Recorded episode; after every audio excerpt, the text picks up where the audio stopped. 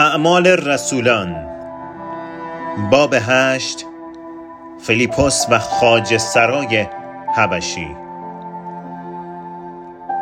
آنگاه فرشته خداوند به فیلیپوس گفت برخیز و به سمت جنوب برو. به آن راه بیابانی که از اورشلیم به قزه می رود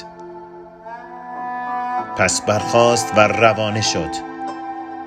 که در راه به خاج سرایی حبشی برخورد که از بزرگان دربار کنداکه ملکه حبشه و خزاندار او بود و برای عبادت به اورشلیم آمده بود.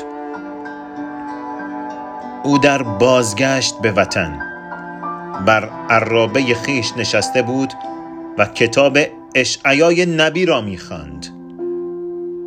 آنگاه روح به فیلیپوس گفت نزدیک برو و با آن عرابه همراه شو فیلیپوس به سوی عرابه پیش دوید و شنید که خاج سرای حبشی کتاب اشعیای نبی را می‌خواند. پس به او گفت آیا آنچه می‌خوانی می‌فهمی؟ گفت چگونه می‌توانم بفهمم اگر کسی راهنماییم نکند؟ پس از فیلیپوس خواهش کرد سوار شود و کنار او بنشیند. بخشی از کتاب مقدس که می‌خواند این بود. همچون گوسفندی که برای کشتار می‌برند و چون بره ای که نزد پشمچینان خود خاموش است. او نیز زبان نگشود. در حقارتش عدالت از او دریغ شد. چه کس از نسل او سخن تواند گفت؟ زان رو که حیات او از روی زمین منقطع گردید. خاج سرا به فیلیپوس گفت تمنا دارم. به من بگویی که نبی در اینجا از که سخن می‌گوید؟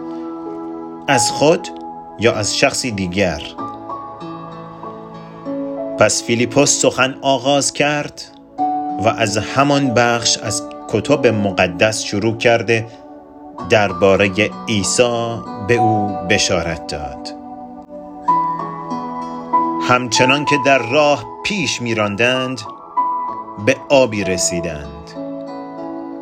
خاج سرا گفت بنگر اینک آب مهیاست. آیا تعمید گرفتن مرا مانعی است؟ فیلیپوس گفت اگر با تمام دل ایمان آورده ای مانعی نیست. خاج سرا گفت ایمان دارم. که عیسی مسیح پسر خداست. پس خاج سرا دستور داد عرابه را نگاه دارند.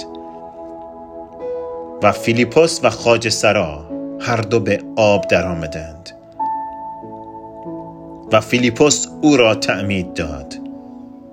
چون از آب بیرون آمدند ناگاه روح خداوند فیلیپوس را برگرفت و برد. و خاج سرا دیگر او را ندید. ولی با شادی راه خود را در پیش گرفت. اما فیلیپوس در اشدود دیده شد. او در همه شهرهای آن ناحیه میگشت و بشارت می‌داد. تا به قیصریه رسید. Amém.